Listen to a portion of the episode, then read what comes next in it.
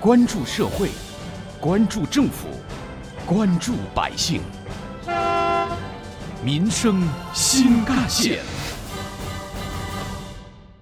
听众朋友们，早上好，欢迎收听今天的《民生新干线》，我是子文。近日，湖北省黄冈市纪检检察机关查处了一批党员干部违规操办升学宴的问题。通报指出，当前正值中考、高考招录关键节点，各级党委党组要对所属的党员干部和公职人员子女升学情况进行摸底和备案，对于重点人群及时开展廉政提醒谈话，坚决防止违规操办升学宴、谢师宴，坚决制止各种餐饮浪费行为。如今，尊师重教早已在全社会形成了共识，社会各界和家长还有学生们用各种各样的形式表达对老师这一崇高职业的尊重、对老师的尊敬之情，令人欣慰。然而，却总有一些家长把尊师简单的化成了谢师宴，让尊师重教变了味儿。前不久，就有网友留言：毕业考刚刚结束，各个班呢就准备开始拍个性化的毕业照。各种礼物要送给老师，还要准备谢师宴，还要去类似状元楼等高档餐厅包厅包场。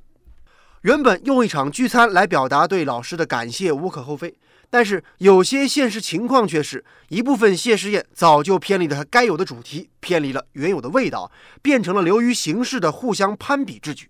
比如说出席朋友或者同事、领导、朋友、孩子的谢师宴，时不时要带上红包。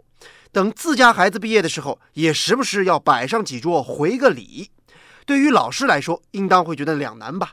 这去呢，多少有些别扭；这不去，是不是过于不给孩子、不给家长面子了呢？对于孩子来说，还没走向社会，就受到了各种不良风气的熏染。至于那些有公职在身的家长们，还有可能因此陷入宴请敛财的困局。学军中学的金城南老师告诉记者，遇到升学宴这种情况。作为班主任，他一般是委婉拒绝的。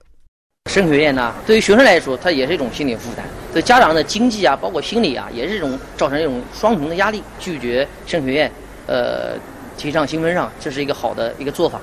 陈先生的女儿呢，今年参加高考，即将成为一名大学生。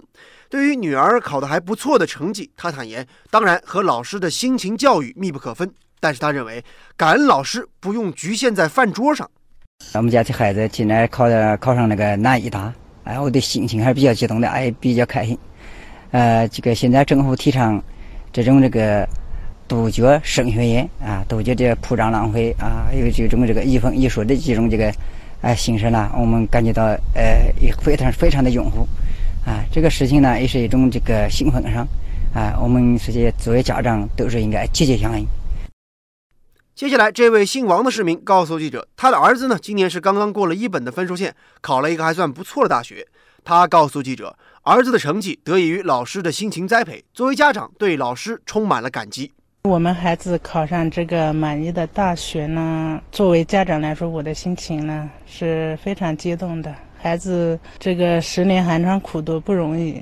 我们最最要感谢的还是老师对于孩子的教育，没有老师，没有就没有孩我们孩子的今天。因为每个孩子多数的时间都是在校园，说是家长付出的多，我们远远比不过老师。升学宴、谢师宴在社会流行，不可否认，首先是尊师重教的观念深入人心。我们的生活条件越来越好，有了条件举办各种各样的谢师宴。其次是社会工作和生活节奏越来越快，有的家长呢可能平时确实太忙了，和老师沟通确实不够多。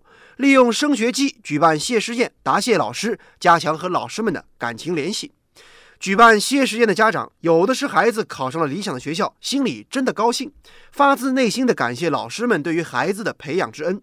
而有的则是希望老师可以在今后的学习中给自己的孩子更多的关注和帮助。另外，有的则是随大流，别人办了谢师宴，自己不办，是不是没面子呢？或者，如果自己不办所谓的谢师宴，将来自己的孩子在学校里会不会受冷落、不受待见呢？学生和家长尊敬老师当然是必须的，这也是我们的传统美德。但是，谢师宴从来就不是非吃一顿不可。一些豪华的谢师宴，把尊师重教庸俗化、物质化、简单化了。当然，这也看低了教师们作为灵魂工程师的品格，同时也会让孩子染上不良的风气，产生错误的价值观和人生观。王同学是一名准大学生，即将步入大学校门的他，有着自己感谢自己恩师的方式。当得知自己考上大学时，心情非常激动，第一时间把这个消息用短信的方式告诉了老师，并表达了自己的感激之情。现在拒绝升学宴，提倡勤俭节约，反对铺张浪费，但我们不能忘记感恩。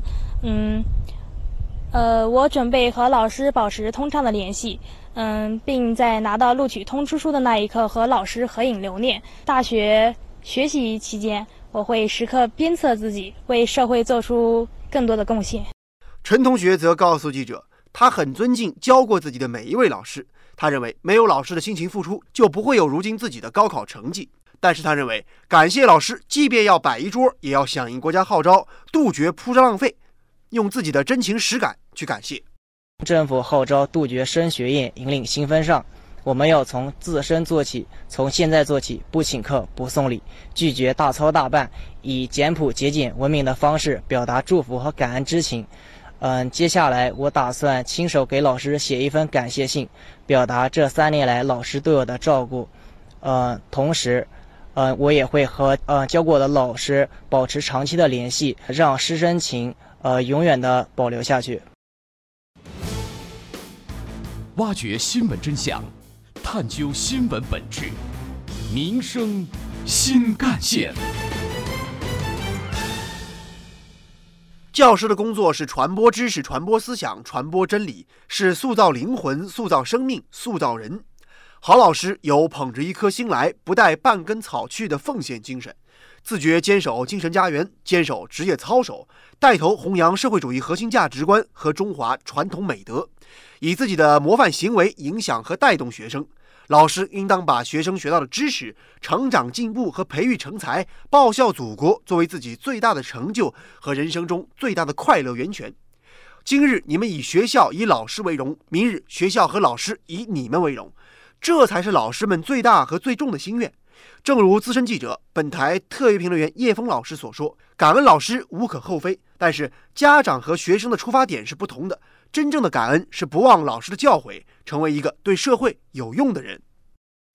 谢师宴，顾名思义，那就是谢谢老师的宴会。谁的老师？孩子的老师。孩子有能力办谢师宴吗？显然没有。那家长要办谢师宴的意思又是什么呢？无外乎对老师的培养孩子呢表达谢意，也有的。是因为社会上有这样的风气，不办说不过去。有人说，孩子已经毕业了，请老师吃顿饭，恐怕也算不了什么大的问题。但关键是，老师该不该谢，该用什么方式谢，最有决定权的应该是老师的学生们。我们想，如果一个孩子长大以后有了独立于社会的这样的一种能力和自己的经济收入，他采用一些。适当的方法对老师当年的培养表达感恩之心，这无可厚非。但是家长主带袍的这个行为，就让人有一点可以讨论的空间了。当然，家长办不办是一回事儿，老师赴不赴这个宴又是一码事。从老师的层面来讲，教育孩子、传授知识是他的本分，不需要答谢，特别是。不需要用这样的一种方式来答谢。事实上，我所认识的许多老师，在平时对孩子的点点滴滴的好处，孩子们记得很牢的时候，这些老师呢，也都已经忘掉了，是吗？真有这样的事吗？这是因为他们把对孩子的关爱、帮助看作是自己的本分，并没有觉得这是在做一种什么特别的奉献和特别的好事，这是值得赞许的。因此。孩子成长起来，能够成为一个对国家、对人民、对社会、对自己都有益处的人，这就是对老师最好的感谢。除此之外，叶峰老师认为，对于商家牟利在谢师宴上的推波助澜，也应当有明确的法律法规进行制止。需要看到的是，所谓的谢师宴，恐怕最初也是从一些商家嘴里吐出来的概念，他们期待着。用这样的一种名目来抬升自己的商业利益，就像有的随便编造出一个所谓的光棍节，本质上也都是受利益的驱动。把商业利益的追求寄托在本该是纯净的师生关系上，庸俗自不必说，损害的则是纯净的师生关系。我们常说，父母是第一老师，家庭是第一课堂。真切的希望越来越多的家长和老师可以把更多的精力放在如何塑造学生的品格品行上，以自己的言行影响和带动学生。而从全社会来看，怎样通过多渠道、多种形式，让感恩教师的载体和方式更加丰富起来，让我们对老师表达感谢的行动更加多元化起来，也需要相关部门积极的引导。毕竟，尊师重教是我们中华民族的传统美德，到了任何时候都不能丢。或许我们可以用更加文明、更加高雅的方式表达我们对老师的感谢，这也需要全社会做出谋划，认真对待。好，感谢您收听今天的《民生新干线》，我是子文，下期节目我们再见。